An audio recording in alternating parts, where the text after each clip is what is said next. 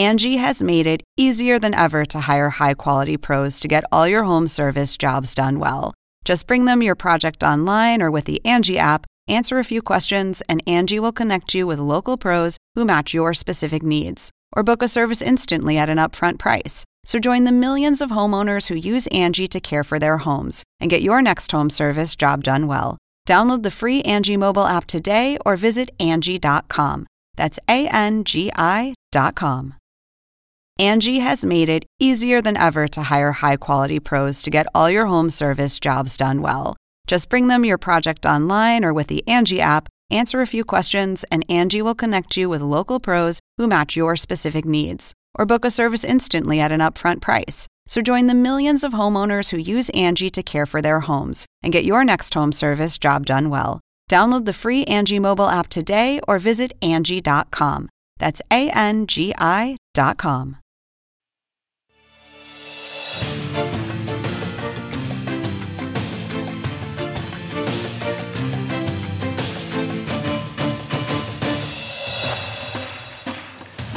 ¿Qué tal? ¿Cómo están? Buenas noches, un placer saludarles. Soy Fernando del Rincón, bienvenido. Bienvenido a Conclusiones, gracias por acompañarme esta noche en la que eh, continuamos, continuamos por supuesto muy de cerca este último adiós al expresidente de Chile, Sebastián Piñera, todos los honores que se le están rindiendo, por supuesto, en su país y alrededor del mundo, como lo merece, como lo merece un gran demócrata, un gran estadista, no me cansaré de repetirlo y decírselo.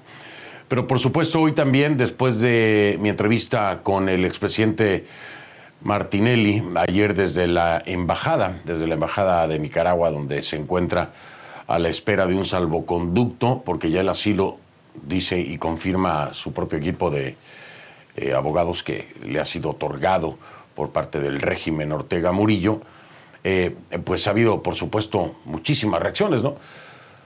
Pero también hubo declaraciones aquí que a ver, pueden ser el deseo, el deseo, como le decía ayer a Martinelli, eh, hay cosas que son hechos innegables, que es lo que normalmente nosotros reportamos y presentamos, y otra cosa son sus puntos de vista, sus deseos, sus ideas, su narrativa, y es importante entonces, retomando las cosas que decía él ayer, como por ejemplo, voy a continuar en la carrera electoral y voy a ganar, eh, pues esa es una de las, eh, ¿cómo le puedo decir?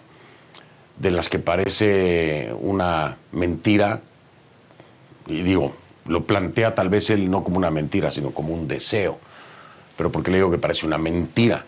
Parece una mentira porque en el contexto legal, pues todo indica lo contrario que será imposible que participe en la carrera.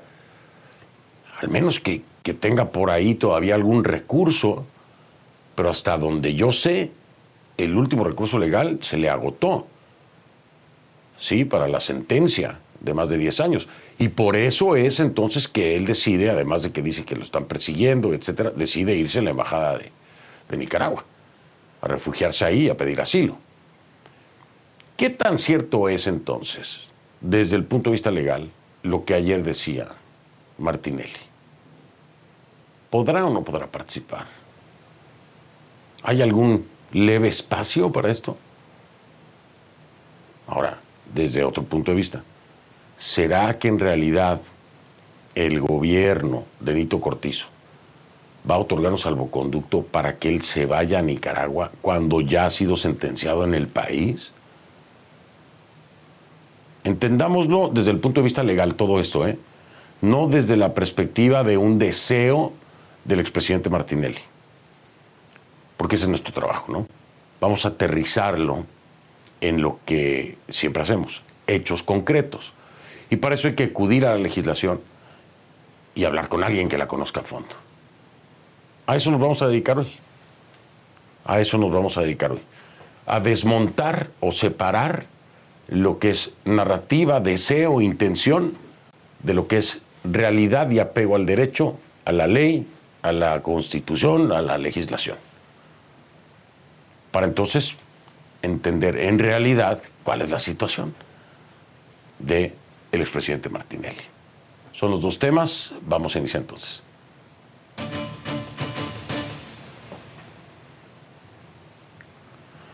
La consternación, la tristeza, pero al mismo tiempo agradecimiento, emoción, aplausos por su legado, es lo que, lo que se está viendo cada día, es el ambiente que ha inundado las últimas horas la capital chilena, hasta donde miles y miles de personas han llegado, incluso desde otras regiones del país, para despedirse del expresidente Sebastián Piñera.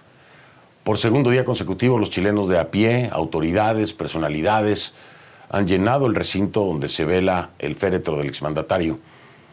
Y con toda la información de estos honores eh, se encuentra en nueva cuenta mi compañero Christopher Ulloa desde Santiago, con quien me enlazo en vivo para que nos dé, los pormenores de, de, todos estos días que han transcurrido allá en Chile despidiendo y honrando al expresidente Sebastián Piñera.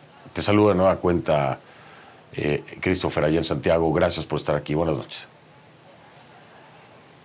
¿Cómo está Fernando? Muy buenas noches y también a toda la gente en su casa. La verdad que en esta segunda jornada también bastante calurosa, ni los 32 grados Celsius que hubo de máxima fueron impedimento para que cientos de personas siguieran llegando hasta este lugar, el ex Congreso Nacional de Santiago, para ver por última vez y darle el último adiós al expresidente Sebastián Piñera. Yo te paso a mostrar en este minuto imágenes en vivo y en directo de nuestro camarógrafo José Vázquez para que veas la fila que se sigue haciendo en este lugar. La gente sigue llegando, nos ha comentado que han hecho una fila que recorre cuadras y cuadras en este lugar y que han tenido que esperar incluso hasta tres horas antes de poder ingresar hasta este recinto para poder tener la chance de ver al expresidente Sebastián Piñera. Una noticia que, por cierto, ha causado mucha conmoción en la esfera política, pero también en gran parte del país. Tú ya lo mencionabas, hay bastantes agradecimientos, no solo de los más cercanos al presidente Sebastián Piñera. Nosotros pudimos conversar durante esta jornada con su hermano, con Miguel Negro Piñera,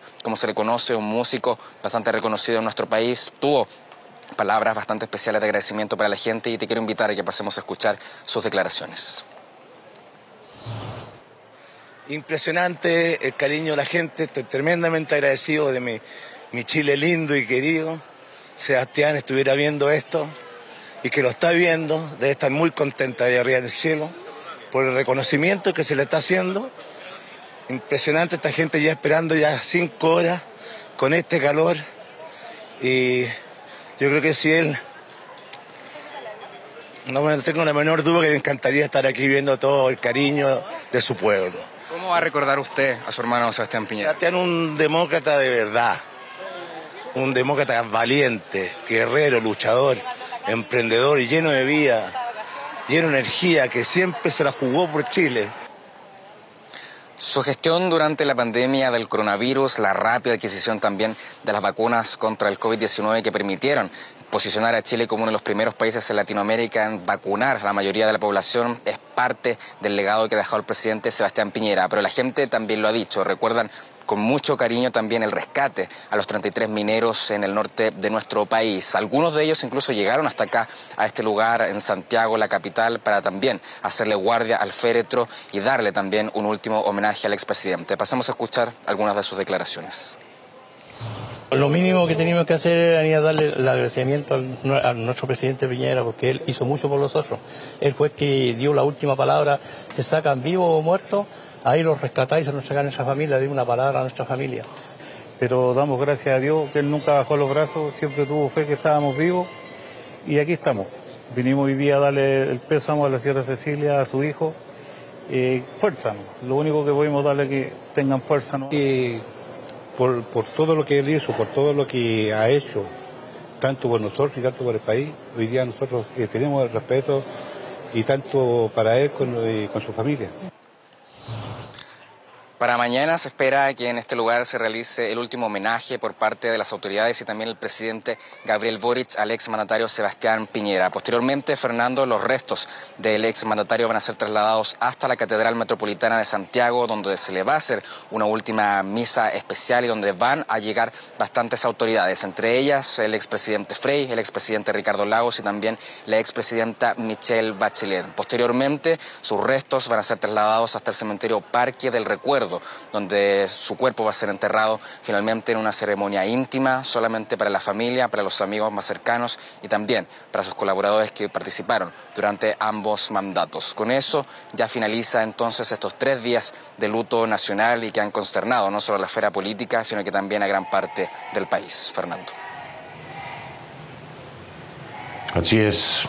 Lo que nunca, lo que nunca va a finalizar es su legado, este gran legado que deja Sebastián Piñera. Y mira, la prueba más clara de lo que estamos hablando, Christopher, son las figuras del ámbito político que se están sumando en este último adiós, ¿no? Eh, sin distinción de ideologías o de partidos, al unísono están cada uno haciéndose presentes y reconociendo, reconociendo al gran demócrata y estadista que fue Sebastián Piñera. Ese es el mejor indicador de la altura, de la altura de, este, de este mandatario. Va a ser duro, va a ser duro despedirlo. Christopher, muchas gracias por habernos acompañado y, y estamos en contacto, por supuesto. Nos vemos, muchas gracias. desde Santiago de Chile con la cobertura de este último adiós al expresidente, al expresidente Sebastián Piñera.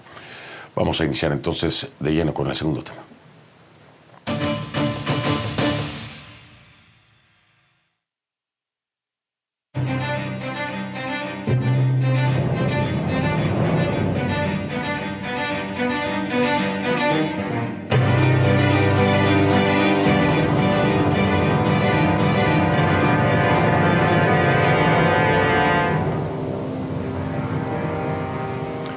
Partir de ese momento me acompañe utilizando la etiqueta numeral Conclu Martinelli 2, el número 2 al final. Es la misma etiqueta de ayer, pero con el 2 porque estamos haciendo el seguimiento a esto. Conclu Martinelli 2. Sus comentarios con esa etiqueta, por favor, a mi cuenta en X, arroba soy F del Rincón, arroba soy F del Rincón. Por supuesto, también en Instagram y Threads, F del Rincón, F del Rincón en Instagram y Threads. Muchísimas reacciones, muchos comentarios. ayer Gracias a toda la gente que se tomó el tiempo y la molestia, por supuesto, de, de opinar eh, acerca de lo que hablaba con, con, Martinelli ayer por la noche. A ver, colchones, televisores, aires acondicionados, ya está su Ricardo Martinelli condena. Las cámaras han captado cómo se acomoda el expresidente de Panamá, Ricardo Martinelli, en la Embajada de Nicaragua. Sí, ya escuchó, se lo repitió. Colchones, televisores, aires acondicionados y hasta su perro. Está registrado, está en video. Las cámaras lo han captado y lo tienen en pantalla. Todo esto para estar en la Embajada de Nicaragua, ahí en la ciudad de Panamá, después de que el régimen de Ortega Murillo le concediera asilo político tras alegar que teme por su integridad física y que es un perseguido político. A ver, la realidad es que no se sabe cuánto tiempo Martinelli va a permanecer en la Embajada de Nicaragua. Pues le, repito, él no puede salir de ahí si no se le da un salvoconducto. O bueno, sí puede salir de ahí. Lo más seguro es que lo vayan a detener. Tiene una sentencia. Tiene una sentencia por más de 10 años. El gobierno de Panamá, por supuesto, no ha emitido ese salvoconducto. ¿Cuál es el objetivo de Martinelli? Es llegar a territorio nicaragüense donde también han recibido refugio, y se lo decía yo ayer a Martinelli, otros expresidentes con acusaciones vinculados a temas de corrupción, etcétera, salvadoreños. Mauricio Funes, Sánchez Serén. Los dos están considerados como actores corruptos y antidemocráticos por Estados Unidos. Algo que comparte o que ya tiene en común Martinelli. Se lo decía ayer, ¿no? Y le leía textualmente lo que había dicho Anthony Blinken en 2023. Y la sanción para él y su familia de no poder entrar a los Estados Unidos. Ahí está. Entonces ya eso ya lo comparte. Ahora, ¿cuál es la situación aquí? Esto es muy importante, muy interesante. ¿eh? No estoy diciendo que eso es lo que busque, pero este dato es clave. Porque nos preguntábamos en la producción, de hecho, Cintia Zamora, nuestra investigadora, redactora, decía, ¿por qué Nicaragua? Y pues bueno, ya sabe, ustedes somos periodistas, me pongo a investigar. Sánchez Serén, el expresidente salvadoreño, recibió el asilo en Nicaragua. Se le dio la ciudadanía nicaragüense. Y de acuerdo a la legislación nicaragüense, ningún ciudadano nicaragüense, valga la redundancia, puede ser extraditado. Eso es de acuerdo a la legislación nicaragüense. ¿Qué mayor protección puede tener alguien que es buscado por la justicia de su país, que llegara a Nicaragua, que le den la ciudadanía y mm, se acabó la historia? No lo pueden extraditar. Entonces, esos pasos los podría seguir Martinelli sin ninguna duda. O sea, ya tiene una sentencia, ¿sí? Ya está considerado también como actor corrupto, por parte del gobierno de Estados Unidos, declarado así por el secretario de Estado Anthony Blinken. Y ya solicitó y se le otorgó el asilo en Nicaragua. ¿Cuál es el siguiente paso? Llegar a Nicaragua y que se le dé la ciudadanía. No lo van a poder extraditar. Ese podría ser el camino. No digo que así sea, pero ya está trazado por uno de los expresidentes que colecciona Nicaragua, el régimen Ortega Murillo. Ahora, este asilo de Martinelli está desatando mucha controversia en Panamá, sobre todo después de las declaraciones que me hacía aquí ayer en la noche. Muy polémicas, por cierto, mire, vamos a recordar. Mire, yo pienso que ya son como pataleo de ahogado, como se dice. Un último recurso, salir huyendo a una embajada de un país donde existe dictadura. Allá sí hay dictadura, no como, como él dice. Se quiere ir es porque es un poco cobarde. Por eso es que se quiere ir, porque no quiere pagar la cárcel. La verdad yo votaría por él. O sea, simplemente por que en el tiempo que él tuvo en la presidencia, eh, yo vi como que había bastante empleo. Pues. Bueno, ahí están eh, reacciones de la gente, ¿no? Recordamos reacciones de la gente, digo recordamos porque eso fue durante el día. Recordamos de dónde se generan estas reacciones. Y es de ayer por la noche, cuando, a ver, hubo cosas que intenté aclarar con Martinelli que ni siquiera me las respondió, y otras este, que no terminaron de aclararse. Yo le pregunté una y otra vez si era amigo de Daniel Ortega y Rosario Murillo. era una pregunta sencilla. Era sí o no, ¿verdad? Es amigo, no es amigo. Pero sorpresivamente, parecía que estábamos hablando en otro idioma. Porque yo se, lo preguntaba claramente y él me contestaba cualquier cosa, menos lo que yo le estaba preguntando. Y, lo que viene después de eso es lo más extraño. Eh, pero vamos por partes. Mire, ayer por la noche pasaba esto cuando yo le preguntaba si era amigo de Ortega y Murillo. Escucha. Eh, le pregunto ahora entonces, usted tiene muchos amigos, ¿Ortega y Murillo son sus amigos? Mire, yo tengo muchos amigos en Nicaragua y tengo muchos amigos en toda la región. Y sí le quiero decir una cosa, la única dictadura que yo conozco, yo pensaba que Nito Cortizo era mi amigo, pero lo conozco de la infancia. presidente Martinelli. Oiga, presidente, respóndame la pregunta. Ortega y Murillo, ¿son sus amigos? Dictador civil un dictador civil y yo con Nito Cortizo, que tenía una amistad la pregunta. desde joven. Ortega y Murillo. Ortega y Murillo son sus amigos o no lo son. Eh, Nito Cortizo ya la denuncia está hecha, la hemos asentado y ya me lo ha dicho. Respóndame, Ortega y Murillo son sus amigos. Eh, Nito Cortizo es un dictador. No puede ser. A ver, voy a, estoy hablando español, usted también, ¿no? Ortega y Murillo son sus amigos. Yo, yo le voy a decir la verdad, yo políticamente hablando le quiero decir a usted que yo me siento aquí perseguido, me siento humillado, me siento ultrajado por el gobierno dictatorial de Nito Cortizo que viola la ley, viola los derechos no me responde? y viola la justicia. ¿Por qué no me responde si son sus amigos Ortega y Murillo? ¿Qué pasa? ¿Cuál es el temor? Mire, yo le respondo a usted que Nito Cortizo es la persona que me tiene a mí en este predicamento. Esa no es mi pregunta, presidente Martinelli, esa no es mi pregunta, creo que soy muy claro. Ortega y Murillo, ¿son sus amigos? Pero esa es mi respuesta. Explíqueme, explíqueme usted, por favor, porque yo, yo todavía al día de hoy no entiendo. No es que sea la primera vez que me pasa, ¿eh? pero es que se pregunta y se responde, o se dice, no quiero responder, pero la respuesta era completamente fuera de contexto. No sé por qué razón, eso sí le digo, y aquí es lo que viene lo, más extraño. Bueno, sí sé por qué razón. Pero yo creo que se lo aconsejaron o se lo sugirieron, ¿no? No me respondió en el programa. Sí.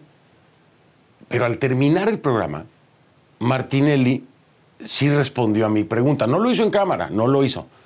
Lo hizo en su red social X. Ahí me tagueo, ¿no? Donde señaló que le une una excelente amistad con Daniel Ortega y con Rosario Murillo hoy en día y especificó que serán sus amigos toda la vida. Me tagueo ahí, ¿no? Me doy por enterado, este, presidente Martinelli, le tomó un rato entender la pregunta, hasta después el programa tuvo que responder. Por supuesto, es muy entendible, o sea, yo sí creo que lo aconsejaron, Pero lo lógico es que, a ver, si te estoy dando asilo, no vas a decir que eres mi amigo, pues entonces no te doy asilo, ¿no? Era, es así, es uno más uno, dos, ahí tagueándome. En fin, era, era la respuesta lógica. Al aire no sé por qué no lo quiso decir. Ahora, en la entrevista que le a Martinelli se mostró convencido de que va a poder ganar las elecciones presidenciales, bueno, de que va a poder participar en las elecciones presidenciales de mayo que a principios de este mes, pues la Corte Suprema de Panamá dejó en firme la condena en su contra de más de 10 años de cárcel tras ser declarado responsable de blanqueo de capitales en el caso conocido como New Business. Escuche lo que me decía. Bueno, yo creo que todavía falta, hay, hay mucha agua que tiene que pasar debajo del puente y estamos, y yo creo que eso, eso es algo que se va a definir en el futuro, porque sinceramente yo creo que las situaciones como han sido evaluadas y presentadas no son las, no son las verdaderas ni las más adecuadas ni son las justas. Yo estoy seguro de que al final, como bien dijo alguien, la historia me absolverá. Y vamos, yo voy, a, yo voy a seguir en mi campaña política, voy a ganar el 5 de mayo del 2024 y vamos nuevamente a cambiar este país y a tener paz y prosperidad sin vendetta ni venganza personal a todo el pueblo panameño. ¿Y cómo, ¿Y cómo le va a hacer? Porque pues, va a estar en, Nicaragua. ¿Cómo, ¿Cómo, piensa usted hacerle eh, para seguir compitiendo si además ya lo dejaron fuera con este fallo en firme? Perdone, eso no, el fallo no está en firme todavía, faltan muchos procesos y verdaderamente yo soy candidato desde el 31 de diciembre y, puedo estar en la papeleta. Eh, aquí hay muchas, eh, mucha, mucha, mucha agua que tiene que pasar, como bien le dije, debajo del puente y verdaderamente quienes han tratado de informar de que estoy fuera de la papeleta o que, estoy, o que no voy a ser candidato, verdaderamente no están informados y están tratando de confundir al pueblo panameño. El 5 de mayo va a ver usted que voy a ganar abrumadoramente las elecciones aquí en Panamá y nuevamente vamos a volver a cambiar y devolverle la calidad de vida al pueblo panameño para que pueda aspirar a ser lo que ellos quieran ser con su vida. Y me dijo, y lo quiero aquí al lado eh, y le voy a dar la primera entrevista a usted, me dijo él, ¿no? Mire, la realidad es esta. Esta es la realidad. Martinelli no podrá presentarse como el candidato presidencial. Ajá. Pero para que la inhabilitación se haga efectiva, falta nada más un papelito. Uno. La inhabilitación corresponde al Tribunal Electoral, que este mismo jueves señaló que todavía no ha recibido copia de la sentencia firme autenticada. ¿Sí? El Tribunal Electoral debería decretar la inhabilitación. ¿Por qué? Porque según el artículo 180 de la Constitución, no podrá ser elegido presidente quien haya sido condenado por delito doloso con pena privativa de libertad de cinco años o más. Eso es lo que dice la Constitución, es el artículo 180 de la Constitución. Ahí está clarito. Que falta mucha agua para pasar por debajo del puente, o no sé cómo decía Martinelli. Pues no, falta nada más una gotita para derramar el vaso y es precisamente que se ha notificado el Tribunal eh, Electoral. Después de la entrevista, el expresidente explicó a CNN que su popularidad se basa en encuestas realizadas por Sid Gallup y Ditcher Ineira.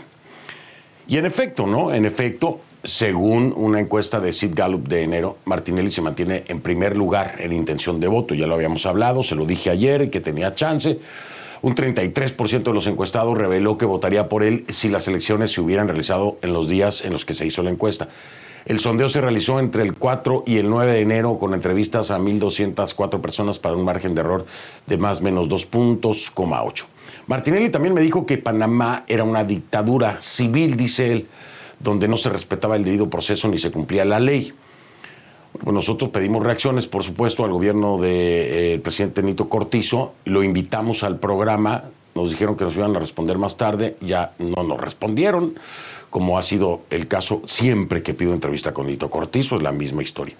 Entonces no me extraña, pero para que sepa usted que de nueva cuenta invité a Nito Cortizo y de nueva cuenta Nito Cortizo no apareció. ¿sí? También pedimos respuesta al Poder Judicial el Poder Judicial, el órgano judicial nos dijo que no van a hacer comentarios sobre las declaraciones, mientras que el gobierno, pues le repito, no nos contestó nada. ¿sí? Que de momento tampoco iba a haber pronunciamiento, ni tampoco iba a haber entrevistas, que están analizando la situación. Agregaron que se trata de un caso de alto perfil que debe ser cuidadosamente evaluado. Pero ¿qué es lo que hay que evaluar? Si la justicia ya dictaminó que hay una sentencia. que hay que evaluar las acusaciones de que era un complot que venía del propio Nito Cortizo para tratar de llevarlo a la cárcel y matarlo, porque es lo que dice Martinelli y, y su representación legal. Pero si hay que analizar eso, entonces hay un grave problema, ¿no? Nito Cortizo ya lo desmintió, dijo, es mentira, es falsedad, completamente. Entonces, ¿qué es lo que se tiene que analizar? Hay una sentencia. En fin, todavía hay preguntas legales que hacer. Voy a hacer una pausa y al regresar estoy con Giovanni Olmos Espino. Giovanni Olmos Espino es ex fiscal auxiliar de Panamá, abogado y consultor legal, quien me acompaña desde Ciudad de Panamá. Vamos a hablar con él después de la pausa.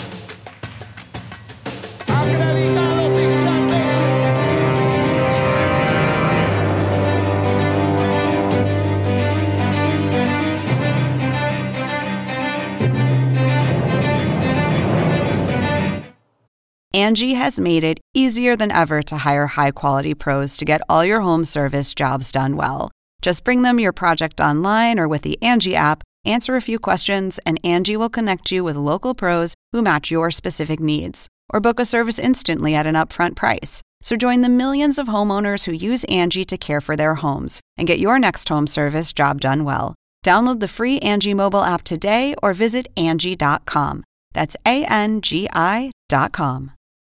Angie has made it easier than ever to hire high quality pros to get all your home service jobs done well. Whether it's routine maintenance, an emergency repair, or a dream project, Angie lets you compare quotes from multiple local pros, browse homeowner reviews, and even book a service instantly. Angie's been connecting people with skilled pros for nearly 30 years. So the next time you have a home project, bring it to Angie to get your job done well. Download the free Angie mobile app today or visit Angie.com. That's A-N-G-I dot com.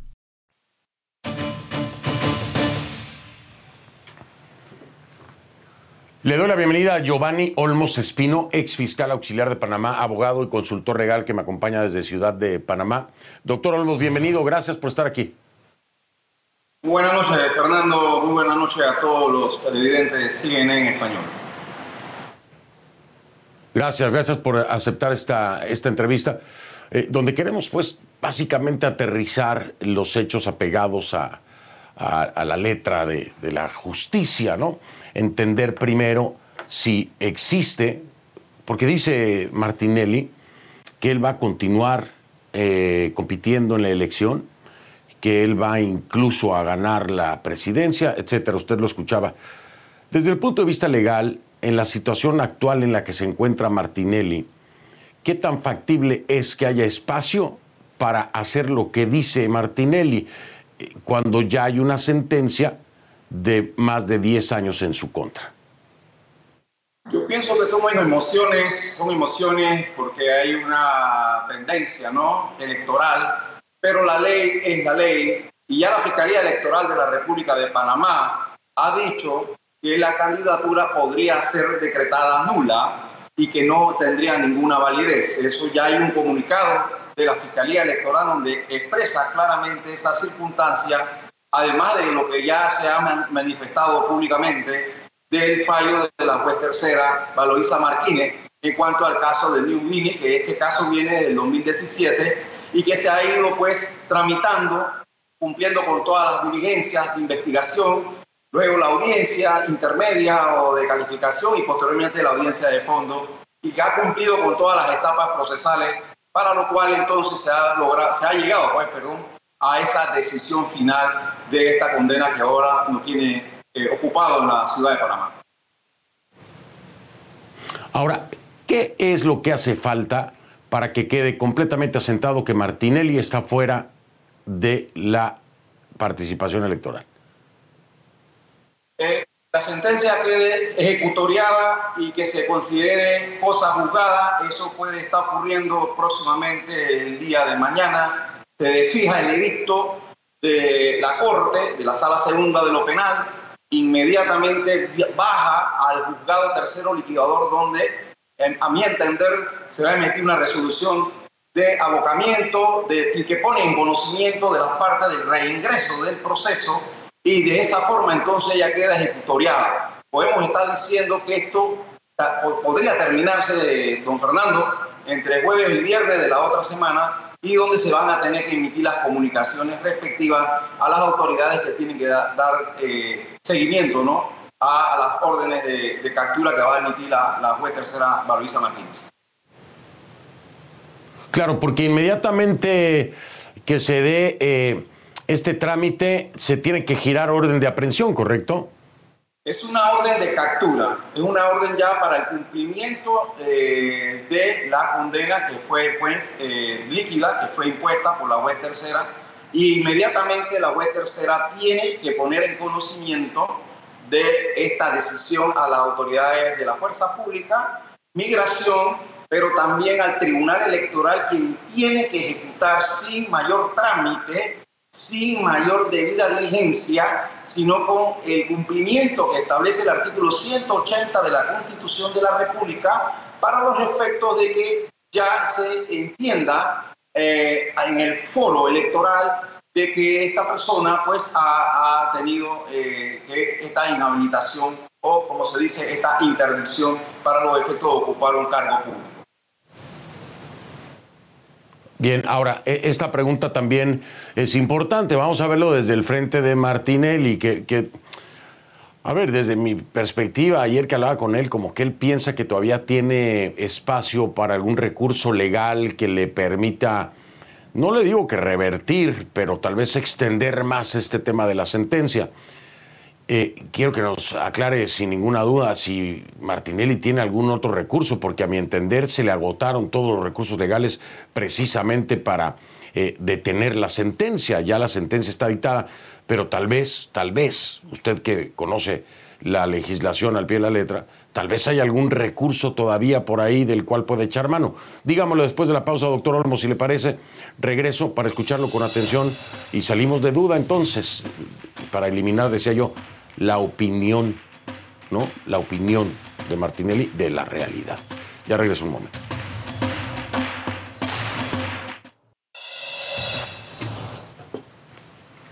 A sus órdenes en redes sociales, en X me encuentran como arroba soy F del Rincón, arroba soy F del Rincón. En Instagram y en Threads me encuentran como F del Rincón. F del Rincón, ahí lo ven.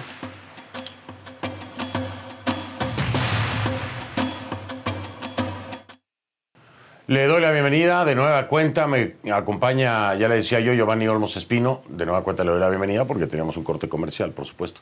Es ex fiscal auxiliar de Panamá, abogado y consultor legal, quien me está acompañando desde Panamá. Estamos analizando la realidad legal de Martinelli, independientemente de lo que él diga y lo que dijo ayer aquí en el programa.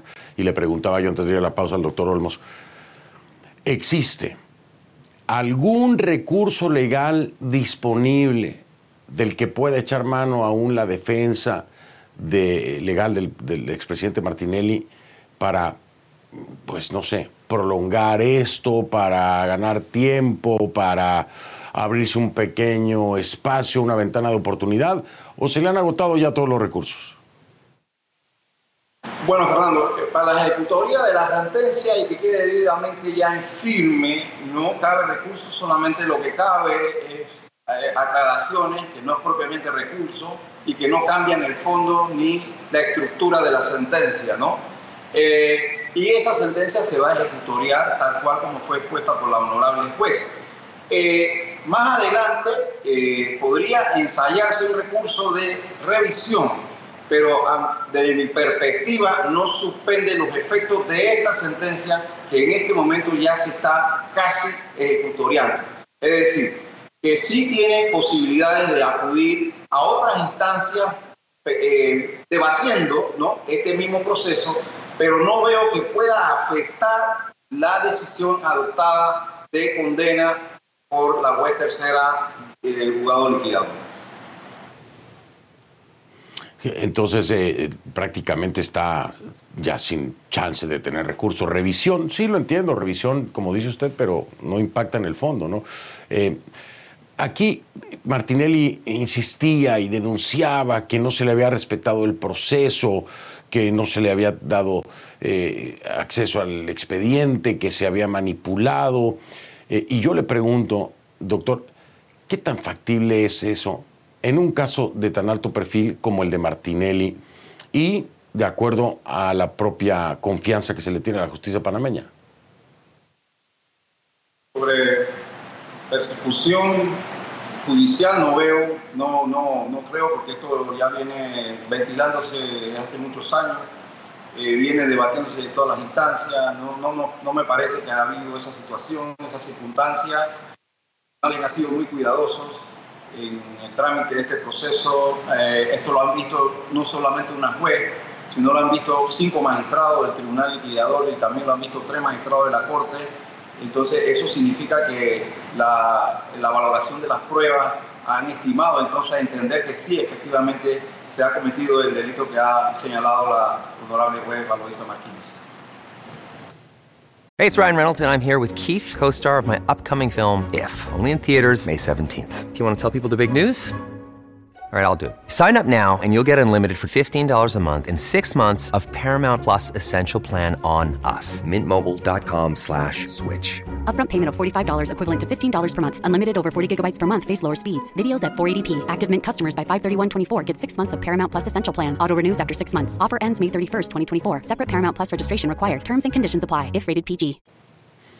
Ahora, aquí hay otra denuncia que, bueno, a mí me, llama la atención cómo se hace la denuncia pública, pero no se procede, a menos que tenga yo desconocimiento de que ya se haya presentado, pero hasta ayer no se procede legalmente. Denuncian un plan incluso para matarlo, ¿no? Lo hacen verbalmente eh, a través de medios de comunicación. A mí me parece que eso es un esquema nada más mediático. Pero eh, eh, dice estar tan seguro y también desde su equipo legal lo han dicho este, proceder legalmente con esta denuncia, porque involucra al propio presidente Cortizo y que ya lo ha negado rotundamente, dice que es una, falsedad, ¿no? Proceder legalmente en ese sentido, ¿le puede beneficiar de alguna forma con una acusación así, que, ponga en suspenso la sentencia o la ejecución de la misma, eh, al denunciar que se le está tratando de llevar a la cárcel para matarlo? Eh, eh, ¿Esto puede ser una estrategia legal? Toda persona que investiga en un juicio tiene derecho a, la protección de su integridad física a la luz de la Convención Interamericana de Derechos Humanos. Eh, es eh, un tanto remoto que esa situación se dé. Eh, esta persona, si tiene información que puede tenerla, tiene que ponerla en conocimiento del Ministerio Público para que investiguen a cualquier persona que esté vinculada a estos hechos. Eso no afecta tampoco lo que usted ha mencionado, la decisión adoptada por la juez tercera, porque ya podemos considerar que ella estamos en cosas juzgadas estamos en la fase ya de ejecución de la sentencia y no cabe ningún otro recurso, solamente el extraordinario de revisión, que eso no paraliza la ejecución de la sentencia. Entonces, si hay alguna información importante, y como usted bien ha dicho en sus programas, los hechos, los hechos hablan y los hechos tienen que ser suficientes para entender de que estamos ante una situación de amenaza. Entonces, sobre esos hechos, y si hay alguna información que compruebe esos hechos, entonces hay que poner la denuncia al, al procurador Caraballo para que él investigue cualquier circunstancia que pueda comprometer la integridad y la vida de un candidato y de un panameño. Entonces sí, sí es necesario que esas cosas se aclaren y que tampoco veo que eso pueda afectar entonces el fondo de la decisión de la juez tercera, ni mucho menos la aplicación de las penas accesorias de inhabilitación para ocupar el cargo de presidente de la República. Bien, voy a cerrar este segmento para regresar al último y entonces tocamos la parte final, ¿no? Que sería el tema Nicaragua, el tema asilo, el tema salvoconducto y por supuesto el tema de la orden de detención. Porque en el momento en que se gire la orden de detención, hay que saber si él se encontraría en calidad de prófugo o, o no necesariamente. El doctor Olmos seguramente tiene la respuesta. Hablemos de eso al regresar y cerramos entonces con Giovanni Olmos Espino, ex fiscal auxiliar de Panamá. Ya regreso.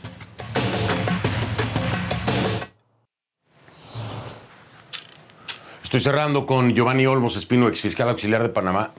Eh, le preguntaba dos cosas. A ver, en el momento, doctor, en el que se gire la orden de detención, me dijo usted, no de aprehensión, orden de detención obviamente Martinelli, presumo, seguirá en la embajada nicaragüense.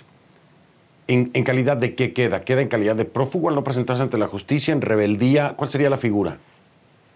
En este momento no podemos declarar eso. Eso sería ya cuando la sentencia esté ejecutoriada y la honorable juez emite unas órdenes de captura para los efectos de que se dé cumplimiento Claro que ahora como se mantiene eh, en asilo en, una embajada de Nicaragua, eh, imposibilitaría un poco ¿no? Eh, la, ejecución de esta orden en la fuerza pública. Pero aquí hay algo más, hay algo más allá. entiendo que también hay medidas cautelares en otros procesos y que estaríamos también en un ámbito de incumplimiento de esas otras medidas cautelares, creo que en el caso de Brecht. Eso también generaría una circunstancia nueva. Es decir, que en esos casos, no sé si a petición del Ministerio Público o, de oficio, la misma web podría, por razón de ese incumplimiento de las medidas cautelares que han sido impuestas por ese otro proceso, ordenar en ese caso órdenes de captura o órdenes de aprehensión en razón del incumplimiento de esa medida cautelar, siempre y cuando entendiendo cuáles son las exigencias cautelares que le fueron impuestas. Uno. Dos, en este caso en particular, business, entonces sí ocurre lo que usted ha mencionado, que se emite la orden ¿no? de captura para los efectos de dar cumplimiento con la sentencia. Solamente que va a haber un impedimento de índole diplomático, que eso ya se tiene que eh, conducirse a través de la Procuraduría o de la misma Corte Suprema con la Cancillería y el gobierno de Nicaragua para que se ejecute. Todo va a depender, estimado Fernando, el tema del salvoconducto que pueda emitir el gobierno de Panamá para los efectos de que eh, admita o no esta solicitud de asilo. Ese, ese, es el meollo del asunto ahora. Ya me voy a despedir, me quedan como 30 segundos, así que nada más respóndame sí o no. Eh, va a estar fácil, para no meter más detalles. ¿Y usted qué tan factible ve que se otorgue o no el salvoconducto? ¿Cómo lo ve? ¿50-50 o de plano no le ve, no le ve futuro a eso? No le veo futuro, no le veo futuro porque este es un proceso que tiene que terminarse tal cual como lo exige nuestra jurisdicción y nuestros códigos y constitución y convención interamericana de derechos humanos. Por lo tanto, lo veo imposible que se pueda otorgar un salvoconducto porque hay que ejecutar la orden de la juez tercera. Claro. No, y además sería para, para Nito Cortizo, eso ya lo digo yo, no lo dice el doctor Olmos, para Nito Cortizo sería darse un tiro en el pie si le da un salvoconducto. Este, pero bueno, doctor Giovanni Olmos Espino, ex fiscal auxiliar de Panamá, abogado y consultor legal. Mil gracias por haberme acompañado, ha sido un placer de verdad, gracias. Muchas gracias, Fernando. Saludos. Un, abrazo, gracias allá hasta Ciudad de Panamá. Yo hago una pausa, ya regreso un momento.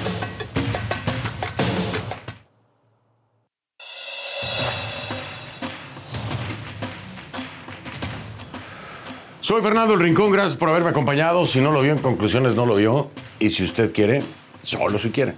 Lo veo, pero lo veo el lunes. El lunes lo veo. Gracias, buenas noches.